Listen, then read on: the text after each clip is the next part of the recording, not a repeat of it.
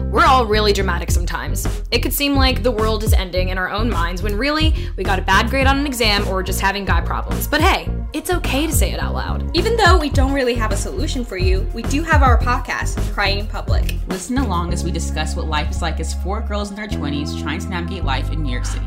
Whether it be rooftop hopping, crying down Third Ave, or just grabbing lunch with the girls, every day is a movie for us. This season, we're covering everything from being cheated on, policies that are affecting women like us, to speaking to our favorite celebrities about how they use their platforms for the better. With us, nothing's off limits. Check out our podcast, Crying in Public.